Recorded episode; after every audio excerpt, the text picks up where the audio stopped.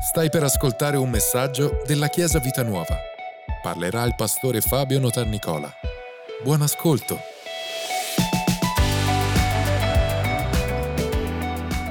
Alleluia, diamo un grande applauso al nostro Dio, al nostro Signore. Grazie ragazzi. Possiamo prendere posto, se avete la vostra Bibbia vi chiedo di prenderla e quest'oggi proseguiamo con il nostro tema dell'anno e siccome è storie, oggi voglio entrare in una storia di un personaggio biblico che non è così famoso, forse alcuni di voi non avete mai, non avete mai sentito parlare di lui, però oggi lo conosceremo. Va bene? Ci siamo? Siete pronti?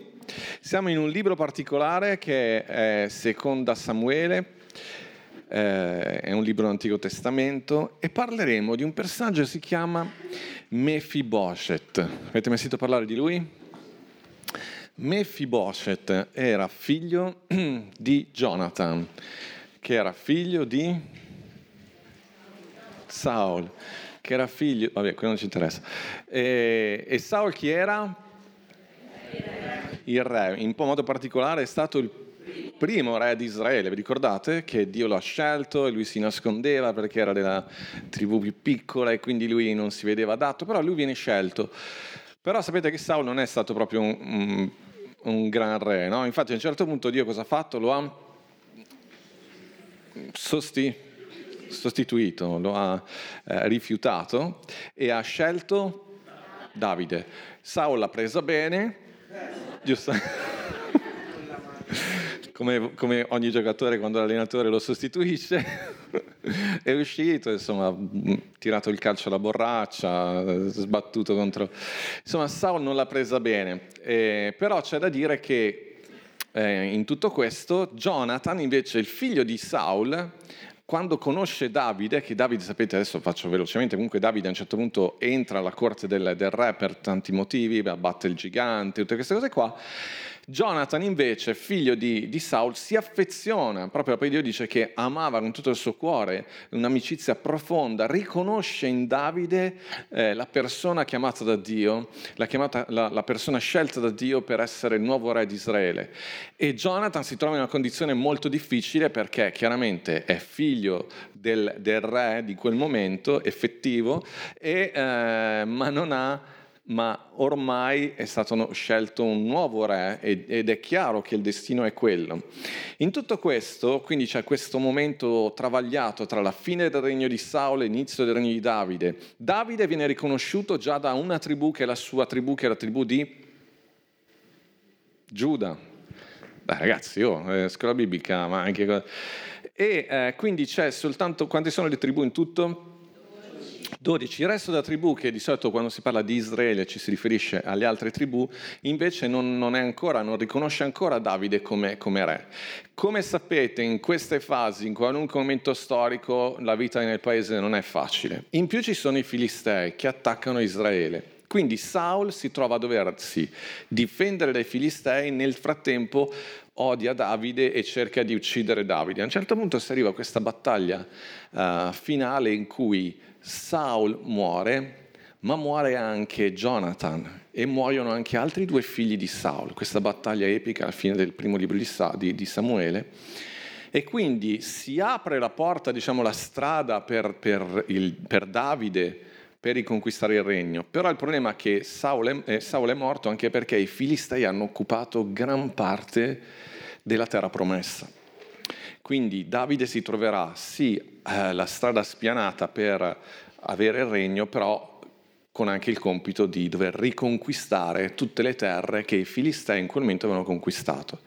La cosa interessante che dobbiamo sottolineare è che in questo momento di, di confusione, eh, quando c'è un cambio di regime, in qualunque momento storico avviene cosa, che comunque ci sono, è il momento in cui vendette, sotterfugi, eh, violenze, non c'è il controllo della nazione in quel momento. È un po' come è successo in Italia quando eh, è caduto il regime fascista, ma non è stato, è stato forse il momento più difficile perché non era ancora entrato il nuovo, eh, il nuovo governo e comunque la, la, c'è questa grandissima confusione e in più Israele stava vivendo una sorta di guerra civile tra chi sosteneva Saul e chi invece sosteneva già Davide. Ma nel momento in cui Saul muore, la notizia si diffonde e cosa succede? Che tutti quelli che sono con Saul, che sono stati fino a quel momento con Saul, che farà Davide con noi? E quindi c'è questo, questa, grande, questa grande paura, alcuni scappano. E appunto Jonathan ha un figlio, Jonathan ha un figlio che si chiama appunto Mephiboset. Noi non abbiamo par- sentito parlare di lui fino a questo momento. La prima volta che ne par- sentiamo parlare è in 2 Samuele capitolo 4 al versetto 4. Ricordatevi che il re Davide vorrebbe mettere fine a tutta questa violenza che c'è nello, nel, nel suo regno, ma molte cose avvengono a sua insaputa e quindi si trova delle, ad affrontare omicidi, vendette, furti, e, ma cose che lui non, non, non, sono fuori dal suo controllo. E in questo contesto incontriamo questo personaggio e dice la parola, seconda Samuele 4, versetto 4, Or Jonathan, figlio di Saul, aveva un figlio con i piedi storpi. Egli aveva cinque anni quando giunse da Jezreel la notizia della morte di Saul e di Jonathan. La sua nutrice lo prese e fuggì per la paura, ma nella fuga precipitosa il bimbo cadde e rimase zoppo. Il suo nome era Mefiboset. Quindi lui non è nato zoppo, è proprio in questo contesto arriva la notizia della morte di Saul e chiaramente la famiglia di Saul, Jonathan, che è morto anche Jonathan, scappano perché la prima cosa che ti viene da fare è scappiamo perché altrimenti qui ci sarà la vendetta. Anche il tuo vicino di casa non sai più se se sarà con te o contro di te, ma nello scappare, come abbiamo visto, il bambino cade, le, le cade dalle braccia e rimane eh, zoppo. Jonathan, come vi ho detto, era stato legato profondamente a Davide. La loro amicizia era nata appena Davide è stato accolto alla corte del re dopo ai tempi dell'uccisione appunto del gigante. Non è chiaro bene la tempistica, la Bibbia non è chiarissima quanti anni passano, ma indicativamente sono trascorsi, sono trascorsi più o meno dieci anni da quando Davide e Jonathan si sono incontrati la prima volta e in dieci anni è cambiato il mondo per loro. Perché? Perché eh, Saulo intanto è stato rigettato, c'è il nuovo Davide diventa il nuovo re scelto dal Signore e ci sono tutte queste guerre, queste battaglie. Finché arriviamo in 2 Samuele capitolo 5 al versetto 1. Dice così, ora tutte le tribù di Israele vennero da Davide a Hebron e gli dissero, ecco, noi siamo tue ossa e tua carne. Perché dicono così? Perché a un certo punto Davide riconquista tutti i territori che i Filistei avevano conquistato e quindi tutto Israele ricordate, non solo Giuda e Beniamino, che di solito è collegato a Giuda, ma tutte le, le, le tribù vanno da, da, da, da Davide e dicono ti riconosciamo come nostro re. E dicono infatti già in passato, quando Saulo regnava su di noi, eri tu che guidavi e riconducevi Israele. L'Eterno ti ha detto, tu pascerai il mio popolo Israele e tu sarai principe sopra Israele. Così tutti gli anziani di Israele vennero dal re a Hebron e il re Davide fece alleanza con loro a Hebron davanti all'Eterno ed essi unsero Davide re sopra Israele. Davide aveva 30 anni quando cominciò a regnare e regnò 40 anni. Quindi vedete com'è passato del tempo, qui c'è la grande lezione de- sulla vita di Davide che ha ricevuto la chiamata da parte di Dio, ma sono passati anni prima che quella chiamata sia, sia stata riconosciuta da tutti. Non è detto che nel momento in cui Dio ti dice qualcosa, il giorno dopo subito avviene, passano anni a volte e non è detto che gli altri in gra- siano in grado di riconoscere subito quello che Dio ha messo nel tuo cuore. Non parlo soltanto a livello ministeriale, parlo anche a livello lavorativo, a livello di progettualità. E Dio poi muoverà, se sei Dio che ti ha chiamato, che ha messo queste cose nel tuo cuore, abbi pazienza, le cose si muoveranno, ci saranno guerre, sollevamenti, ribellioni, saranno... ma a un certo punto tutti riconosceranno che quello che tu avevi nel cuore viene da parte del Signore. Ok, ancora una volta la cronologia qua ci sfugge un po' di mano, è, la parola non è chiara su quanto tempo passa, però uh, passano almeno 15-20 anni quel periodo in cui Davide riesce a riconquistare tutti i territori. E quindi poi si arriva a 2 Samuele 8, versetto 15, che dice, così Davide regnò su tutto Israele, pronunciando giudizi e amministrando la giustizia a tutto il suo popolo. Quindi noi abbiamo lasciato Mefiboset che ha 5 anni, ne passano più o meno 15 e perdiamo di vista la, la, la, la, crescita di questo bambino, però ormai è diventato uomo, poi a quei tempi 20 anni vuol dire che già probabilmente era sposato, eh, aveva già mh, creato la sua famiglia, non sappiamo dove, dov'è, che cosa, eh, che cosa succede di lui, però la Bibbia non si dimentica di lui. E a un certo punto, pensate, quando è nato Mefiboset era figlio del futuro principe, del futuro re, perché era figlio di Jonathan. Diciamo che lui è nato nella famiglia giusta, ma nel momento sbagliato.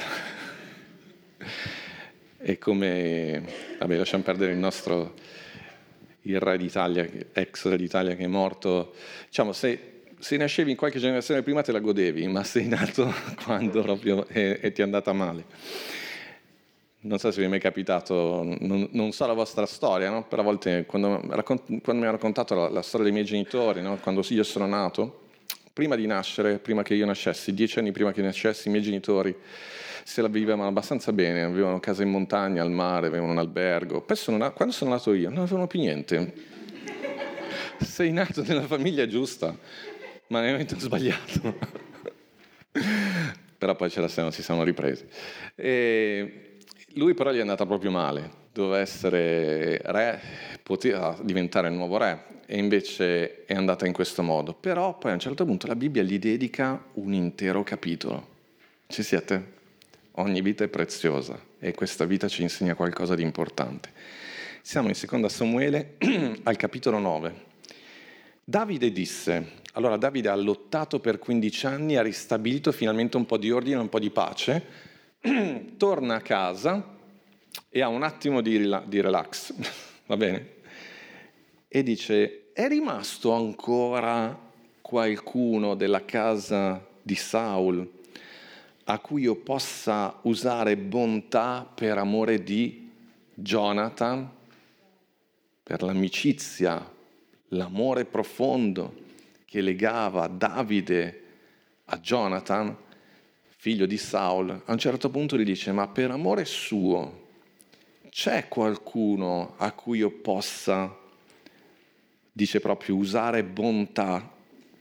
Ora vi era un servo della casa di Saul chiamato Ziba che fu fatto venire da Davide. Il re gli disse, sei tu Ziba, servo tuo?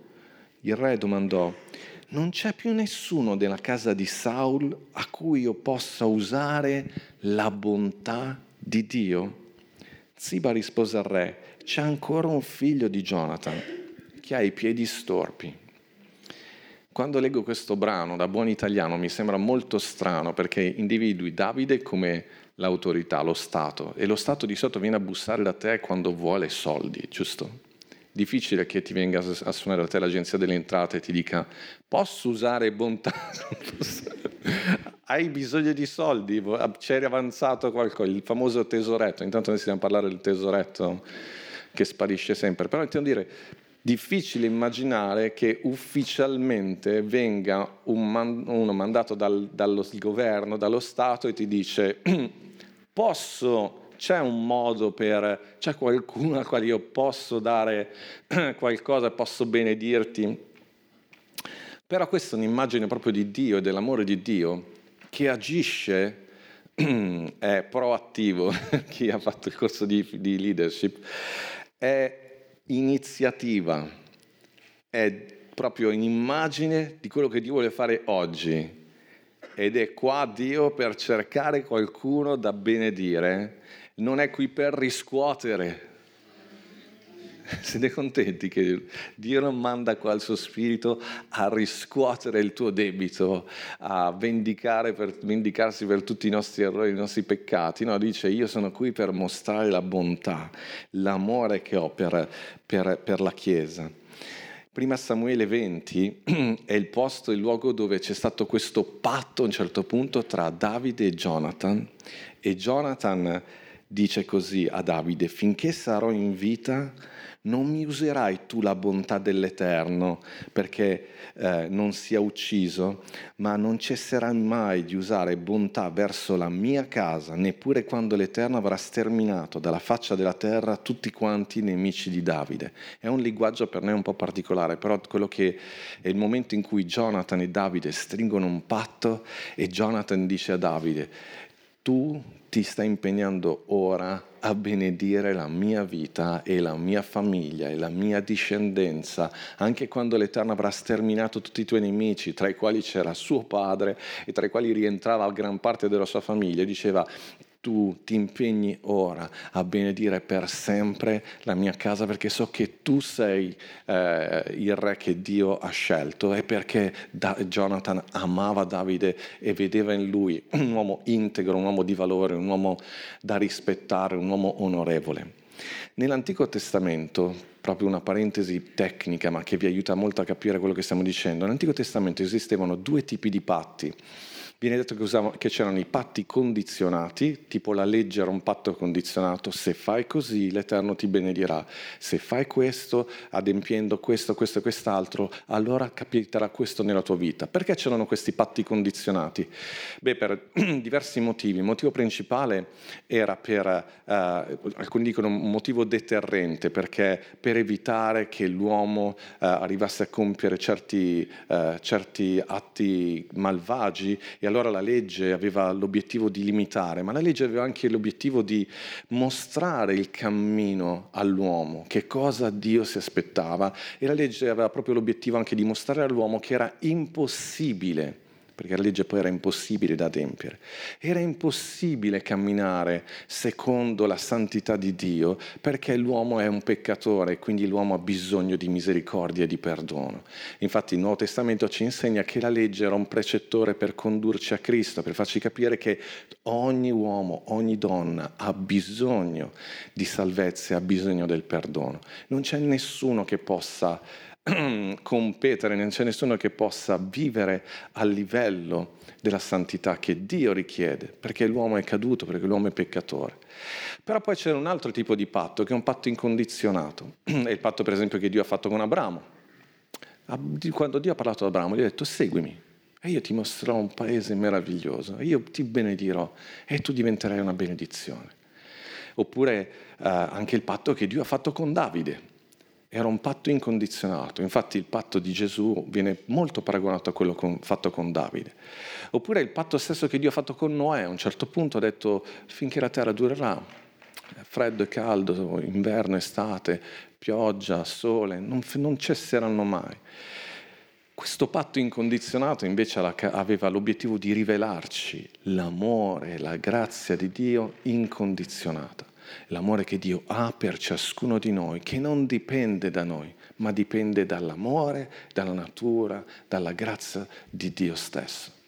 E questo patto incondizionato è immagine naturalmente del patto che Gesù ha fatto con noi. Oggi celebriamo Santa Cena ed è il nuovo patto. Gesù ha detto questo è il nuovo patto nel mio sangue e si fonda su migliori promesse. E non dipende da noi, ma dipende da Gesù che ha stretto questo patto con noi. Non dipende dalla mia bravura, non dipende dalla mia capacità. L'unica cosa che viene richiesta a me è credere, fidarmi, affidarmi al Signore. Ebrei 8, versetto 6, e poi chiudiamo questa parentesi, però è molto importante, dice, ora Cristo ha ottenuto un ministero tanto più eccellente in quanto egli è mediatore di un patto migliore, fondato su migliori promesse. E quindi quello che Jonathan e Davide hanno stretto è un patto di questo tipo. Davide Davide ha fatto esperienza di questo amore incondizionato. Davide è stato scelto da Dio come re, ma non aveva nessun merito. Lui stava facendo il suo lavoro, stava curando le pecore. Lui non ha mai, sempre rimasto stupito davanti a Dio a dirgli, ma come mai hai scelto me? Come mai tutta questa grazia, questa abbondanza di, di ricchezza, di, di, di vita, di, di esperienze straordinarie? Davide ha vissuto più di una vita in una volta. Davide è un musicista straordinario, ha scritto salmi, Davide è un re, ha conquistato, è un conquistatore, un, un soldato meraviglioso, un capitano, un generale. Davide è, è stato un, un padre che ha, che, ha, che ha, guidato la sua famiglia, da lui poi ci sarà uh, Salomone. Davide ha, ha vissuto un, ha, amicizie meravigliose, ha avuto, ha avuto del, un esercito, Joab è stato un altro personaggio che dovremmo studiare perché è una vita avere capitani di questo genere, ha peccato, è caduto e si è rialzato, ha, ha veramente avuto una vita eccezionale. E lui a un certo punto, quando è davanti a Dio, una volta avevo letto questo versetto per iniziare un incontro, a poi dice proprio questa frase meravigliosa, dice che lui è andato davanti all'Eterno, si è seduto davanti all'Eterno e disse, ma io chi sono? O Eterno, che cos'è la mia casa perché tu mi abbia fatto arrivare fino a qui? È un cuore meraviglioso quello di Davide, umile, ma che non, non disdegna di ricevere da parte del Signore. Noi dobbiamo essere umili, ma pronti a ricevere le grandi cose che Dio ci ha preparato per noi e anche essere in grado di riconoscere le grandi cose che abbiamo, eh, le, le benedizioni che sono nella nostra vita. Che bello potersi sedere davanti a Dio e dirgli, ma com- chi sono io? Come mai Signore, grazie, mi hai sorpreso con la tua grazia, col tuo perdono, col tuo continuare a guidarmi, continuare a venirmi a prendere anche nonostante i miei errori, nonostante miei, la mia testardaggine. Io mi sarei stufato con me stesso, invece tu no, mi insegni ad andare avanti, mi insegni a continuare a, ad amare. E Davide, quando tu hai esperienza di questo amore, questo amore ha la capacità di trasformarti e diventi tu un canale perché altrimenti, altrimenti qualcosa non, non, non, sta funzionando. Anche con Abramo, tu gli hai detto, io ti benedico affinché tu poi diventerai una benedizione. Il perdono di Dio lo hai veramente fatto diventare tuo quando diventa, vi ricordate l'esperienza, scusatemi, la cosa di, di, settimana scorsa, vi dicevo il diamante, no? che a un certo punto la composizione proprio del tuo DNA cambia, tu hai ricevuto il perdono di Dio quando, quando diventa parte di te e tu sei in grado e pronto a perdonare altri. Anzi, non vedi l'ora di poter mostrare questo amore. E Davide a un certo punto arriva al punto di dire, io devo trovare qualcuno al quale mostrare questo amore e sul quale riversare questo amore. Seconda Samuele capitolo 9, torniamo alla storia di Mefiboset. Allora questo servo gli dice, sì, c'è questo, questo figlio di Jonathan. E il re gli disse, dov'è? È in casa di Machir, figlio di Amiele, a Lebedar. Allora il re Davide lo mandò a prendere la casa di Machir, figlio di Amiel, a Lachebar. Così Mefiboset, figlio di Jonathan, figlio di Saul, venne da Davide. Si gettò con la faccia a terra e si prostrò. Davide disse, Mefiboset, e gli rispose, sono il tuo servo. Immaginate questa persona. Tu sei il figlio di Jonathan, amato da Davide, ma sei il nipote di Saul, odiato. Odiato non da Davide, ma che odiava Davide. Hai dentro di te due generazioni, come dire, due radici. E, e, e io sono convinto che che Mefiboset dentro di sé si chiedeva, ma Davide chi vede in me? Vede Saul o vede Jonathan? Mi sta chiamando davanti a sé per tagliarmi la testa perché sono l'ultimo discendente o quasi che potrebbe mettere in discussione il suo regno? O mi sta vedendo come il figlio di Jonathan, quello col quale lui ha stretto un patto d'amore? E, e finché, a un certo punto dici, finché non mi chiamano sto tranquillo. Ma a un certo punto arriva un emissario del re e ti dice, il re ti vuole parlare. E questa è un'immagine straordinaria di, proprio del, di quando noi incontreremo il Signore, ma è anche un'immagine di quando noi andiamo in preghiera. Come ti vedi tu? Vedete, perché anche dentro di noi c'è, noi siamo di, figli di Adamo, colui che ha peccato, che si è ribellato a Dio, o siamo figli del secondo Adamo, che è Cristo Gesù, che invece è amato da Dio e che ama il Signore, che è a Lui sottomesso. Come ti vedi quando vai alla presenza di Dio. E soprattutto quando Dio ti chiama. A volte ho timore quando dico a una persona ci possiamo incontrare, poi hanno paura di entrare nell'ufficio del pastore. Come mi vedi? Tranquilli, quando vi chiamo è per parlare, non è che c'è... Ma qui questa esperienza di questo, questo ragazzo, vi ricordate che lui aveva 5 anni. Lui a 5 anni ha visto suo padre, suo nonno, i suoi zii uscire di casa, andare in battaglia e non tornare più. E adesso lui ha circa 20 anni e scopriremo che ha un bimbo piccolo anche lui e la scena si ripete. Lui esce di casa e lascia a casa suo figlio, un bimbo, e si in, sicuramente nella mente qualcosa scatta, i ricordi tornano. Mefiboset poi ha, ha i piedi storpi, non, ricord- non dimenticatelo, non poteva certo scappare, poteva soltanto andare lì e vedere cosa sarebbe accaduto. Forse qualcuno gli aveva parlato di Davide, ma sicuramente aveva le idee un po' confuse, perché anche nella sua famiglia qualcuno gli avrà parlato di Davide ma con una visione da Saul. E qualcuno ti avrà parlato di Davide, ma con una visione di Jonathan. Qualcuno ti avrà parlato di Dio con la visione da Saul. E qualcuno ti avrà parlato di Dio con la visione da Jonathan. Qualcuno ti avrà parlato della Chiesa con la visione da Saul. Qualcuno ti avrà parlato di Gesù, dello Spirito Santo con questa visione, ma è una visione sbagliata, una visione vecchia, una visione distorta.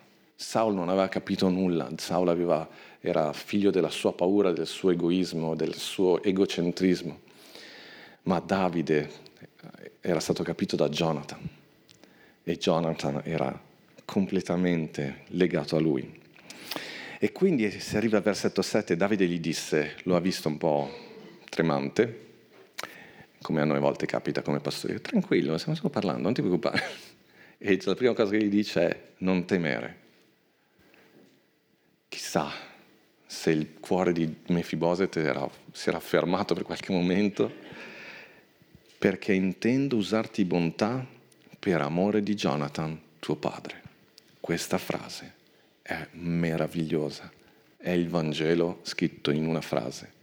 Noi siamo benedetti a motivo di Cristo e dell'amore che Dio ha per Gesù ma ancora di più, Chiesa, questo è stato proprio un pensiero, una, una piccola rivelazione che questa settimana mi ha proprio aperto il cuore, allargato il cuore. Il punto è, noi siamo amati per l'amore che Gesù ha per il Padre, per come Gesù ha obbedito al Padre, per come Gesù è stato ubbidiente al Padre, per quello per noi viviamo dei benefici dell'opera di Cristo. E tu hai sempre questa scelta, vai davanti a Dio con l'immagine di Saul o vai davanti a Dio come discendente di Jonathan? Vai davanti a Dio come discendente del primo Adamo o vai davanti a Dio come discendente del secondo Adamo? E Paolo ci insegna appunto che è Cristo Gesù. Io sono benedetto, guarito, salvato, perdonato per l'amore che Gesù ha mostrato per il Padre. E questo amore ha smosso, proprio entri nell'economia della Trinità, questo amore, tu entri in questa economia, benedice tutta la discendenza di Cristo e noi siamo in quella discendenza. Quell'amore benedice tutta la discendenza di Abramo, patti incondizionati, e noi siamo figli di Abramo. Tutta la discendenza di, di Davide, del re Davide, e noi siamo spiritualmente la nuova Gerusalemme, noi siamo in questa dimensione. E quindi gli dice non temere. E questa è un'immagine meravigliosa perché la paura ti blocca, la paura ti impedisce di entrare alla presenza di Dio. Eh, ricordati, l'uomo è condannato non per ciò che ha fatto, questa è una frase che spesso viene ripetuta, l'uomo è condannato non per ciò che ha fatto, ma è condannato perché ha rigettato Dio. Non, non è, il punto è proprio qua, ciò che ci salva non è ciò che facciamo, ma è ritornare a credere e a confidare che Dio è buono, che Dio ci vuole bene, che Gesù è l'immagine di Dio, che in Lui abbiamo salvezza non potrai mai fare nulla per conquistarti la benedizione di Dio, puoi solo riceverla. Infatti Efesini 2,14 dice, Egli, Gesù, è la nostra pace, colui che ha fatto dei due uno, cioè dei due popoli, e ha demolito il muro di separazione. Questo muro è il peccato che è un qualcosa di oggettivo, ma anche la morte e la risurrezione di Gesù è reale e quel muro in Cristo Gesù è crollato. Per amore di Jonathan tuo padre esprime esattamente questo concetto. Non è solo e non è tanto l'amore che Davide ha per Jonathan, ma quanto l'amore che di Jonathan, ciò che Jonathan ha mostrato nei confronti di Davide. Oggi il Signore vuole salvarti, vuole guarirti perché sta ancora oggi e lo farà per l'eternità rispondendo all'amore di Gesù, all'ubbidienza di Gesù, alla fede di Gesù. Per questo che è importante, la parola ripete spesso, voi siete in Cristo Gesù. E quando siamo in Cristo Gesù entriamo in questa relazione d'amore straordinaria che c'è tra il Padre e il Figlio e che viene manifestata attraverso lo Spirito Santo. Versetto 9. Allora il re chiamò Ziba, servo di Saul, e disse, tutto ciò che apparteneva a Saul e a tutta la sua casa io lo do al figlio del tuo Signore. Eccolo qua il figlio di Mefiboset. Sei nato nella famiglia giusta al momento giusto. Quindi dice al servo, voglio che tutti i beni, vedete questa è proprio un'immagine spirituale, quando sei in Cristo Gesù, il Padre, Dio ordina che tutto ciò che il diavolo ti ha rubato venga restituito a te e alla tua discendenza a te e alla tua casa. E poi dice ancora una cosa meravigliosa, dice, tu dunque assieme ai tuoi figli e ai tuoi servi lavorerai per lui la terra e ne raccoglierai i prodotti, affinché il figlio del tuo Signore abbia pane da mangiare. Ma Mefiboset, figlio del tuo Signore, mangerà sempre alla mia mensa. E questa è un'immagine bellissima, anche riferita alla Santa Cena perché il re Davide dice, da ora in poi Mefiboset mangerà per sempre alla mia tavola, insieme ai miei guerrieri, insieme ai miei capitani, insieme a tutte le persone che fanno parte della corte del re. Ora Ziba, dice il versetto 10, aveva 15 figli e 20 servi. Ziba disse al re, il tuo servo farà tutto ciò che il re mio signore comanda al suo servo. Così Mefiboset mangiava la mensa di Davide come uno dei figli del re. Tu sei chiamato ad accostarti a Dio come figlio, senza paura, senza timore. Or Mefiboset aveva un figlioletto di nome Mica, Milca e tutti quelli che stavano in casa uh, di Ziba erano servi di Mefiboset. Mefiboset risiedeva a Gerusalemme perché mangiava sempre la mensa del re. Era storpio di ambedue i piedi. Mi sono chiesto come mai sottolinea ancora questo aspetto. Possiamo dire tante cose, ma la cosa che più colpisce è agli occhi di re Davide, non, Davide non vedeva alcun difetto e non c'è difetto alcuno che ti possa tenere lontano dalla presenza di Dio. A quei tempi, e poi quando ci sarà il Tempio, eh, gli storpi non potevano entrare alla presenza del Signore perché erano impuri, erano imperfetti. In Cristo Gesù non c'è assolutamente nulla che ti possa tenere lontano e separato dal Signore. Però la storia non finisce qua. Seguitemi ancora per un momento. Ve la racconto così accorciamo un pochino. A un certo punto c'è la ribellione di Absalon. Absalon, che è un altro figlio di Davide, vuole prendere lui il regno. Hai appena avuto un po' di tranquillità. E Davide scappa. E ancora un sacco di paure, timore. E tutti scappano.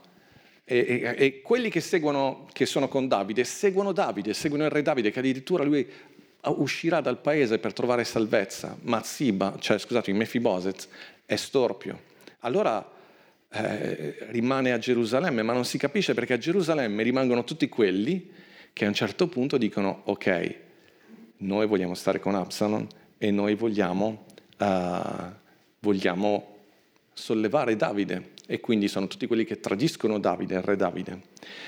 E succede una cosa, al capitolo 16, versetto 1 dice che Davide aveva di poco superato la cima del monte quando ecco Ziba, servo di Mefiboset, gli si fece incontro con un paio di asini sellati e carichi di 200 pani, 100 grappoli di uva secca, 100 frutti d'estate e un'otra di vino. Il re disse a Ziba, cosa intendi fare di tutte queste cose? Gli asini serviranno, gli risponde, di cavalcatura alla casa del re. Il pane e i frutti d'estate sono per i nutili giovani. Il vino è perché ne bevono quelli che saranno stanchi nel deserto. Il re disse, dov'è il figlio del tuo signore? Ziba rispose al re, ecco, è rimasto a Gerusalemme perché ha detto, oggi la casa di Israele mi restituirà il regno di mio padre. Allora il re disse a Ziba, ecco tutto ciò che appartiene a Melfisboset è tuo. Ziba rispose, io mi prostro davanti a te, possa io trovare grazia ai tuoi occhi, ora è mio Signore. Quindi il servo fa intendere a Davide che Mefiboset è rimasto a Gerusalemme perché crede che in quel modo lui potrà avere il regno di Saul, perché lui era il discendente legittimo di Saul. Davide, sentendo questo, in un momento di grande confusione in cui tanti sono quelli che lo stanno tradendo, crede a quello che gli viene detto e dice ok, allora tutti i suoi averi passano a te. Davide poi... Eh, riesce a risolvere questa situazione e ritorna a Gerusalemme. Vi sto semplificando il percorso, non interessa la storia di Mefiboset. Allora si entra a Gerusalemme e adesso può fare i conti con Mefiboset. Quindi va, incontra Mefiboset e gli chiede, ma come mai tu sei rimasto qua? Come mai tu hai, mi hai tradito? Allora Mefiboset rispose al re, eh, gli, scusatemi, siamo al versetto 24. Mefiboset, nipote di Saulo, scese incontro al re. Mefiboset non si era curato i piedi, né spuntato la barba, non aveva lavato le vesti dal giorno in cui il re era partito fino a quello in cui era tornato in pace. Quando giunse a Gerusalemme per incontrare il re, il re gli disse, perché non sei venuto con me, Mefiboset? Per chi conosce un po' la storia di Giuseppe di Genesi, sembra un po' quel momento in cui i fratelli incontrano Giuseppe e Giuseppe si rivela a lui. E qui Mefiboset dirà al re, è stato il servo che mi ha tradito. Io gli avevo detto di stellarmi l'asino e di preparare per seguirti, ma lui invece non l'ha fatto e siccome sono storpio sono rimasto lì. E quindi qui scopriamo che Mefiboset è stato tradito dal suo servo, quel servo che alla fine doveva curare i suoi averi ed era stato ordinato di provvedere a, a, al figlio di Mefiboset.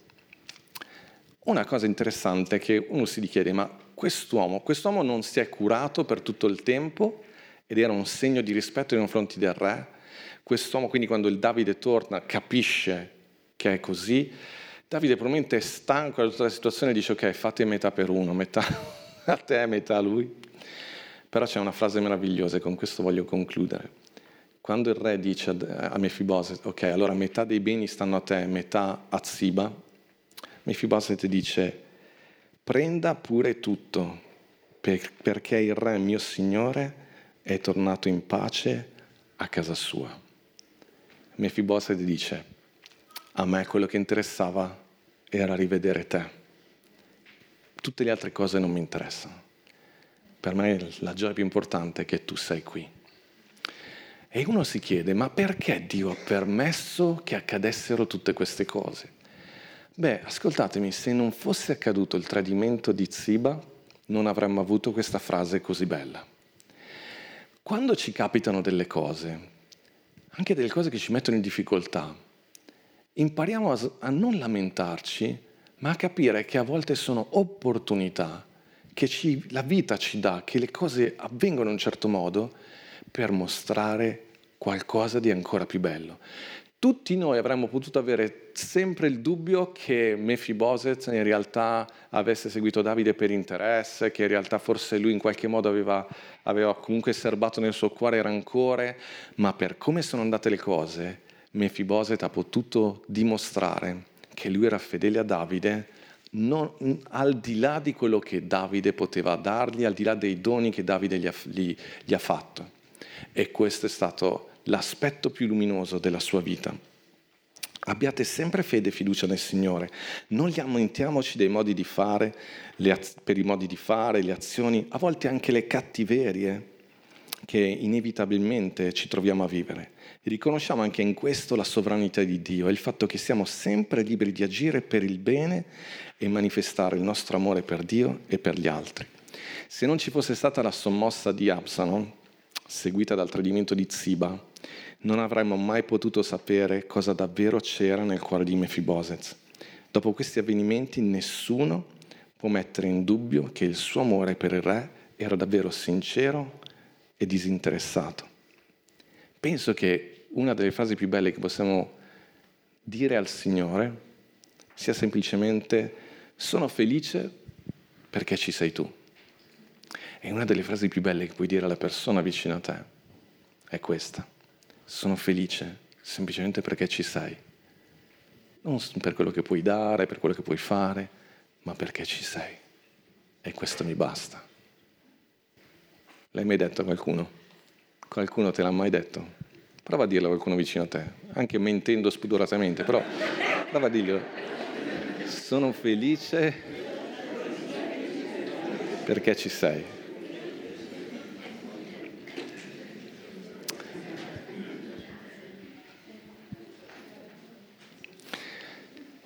Io credo che la vita tutti gli avvenimenti che ci sono nella nostra vita, ricordatevi l'esempio del diamante, di come si forma un diamante. A volte viviamo pressioni, a volte viviamo anche tradimenti, a volte tradimenti intendo dire um, delusioni, a volte viviamo situazioni difficili, a volte noi stessi uh, deludiamo altri o non riusciamo a provvedere a tutto quello a come vorremmo.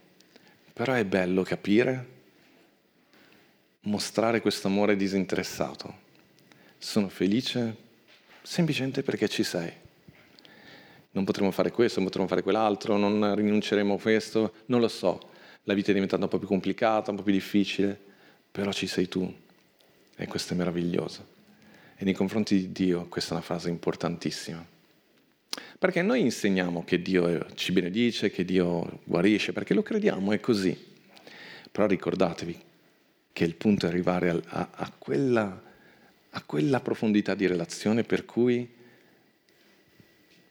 Vi ricordate quando il diavolo ha, ha, ha, lavorato nella vita di Giobbe. Un giorno in questo anno, una domenica, la dedicheremo alla vita di Giobbe. Ma il punto del diavolo era fare comprendere a Dio, fa, voleva dimostrare in qualche modo che Giobbe benediceva Dio per le cose che Dio gli dava. E Giobbe invece ha dimostrato che lui amava Dio al di là di tutto questo e Mefibosete è un esempio meraviglioso anche di questo. Quindi, concludendo, questa è una vita meravigliosa, una vita preziosa perché, prima di tutto, questo amore di Davide. Davide chiama Mefiboset, lui non ha nessun diritto, nessun motivo per cui essere benedetto da Davide, ma Davide ha motivo dell'amore che aveva per Jonathan e per l'amore di Jonathan per lui, lo benedice. E questo è un esempio di quello che viviamo noi ogni volta che andiamo alla presenza di Dio. Quindi ora, dopo che avete guardato il gruppo musicale che si è mosso, sono seduti bene, ok? Ci alziamo, non chiudete gli occhi prima, altrimenti alzatevi in piedi.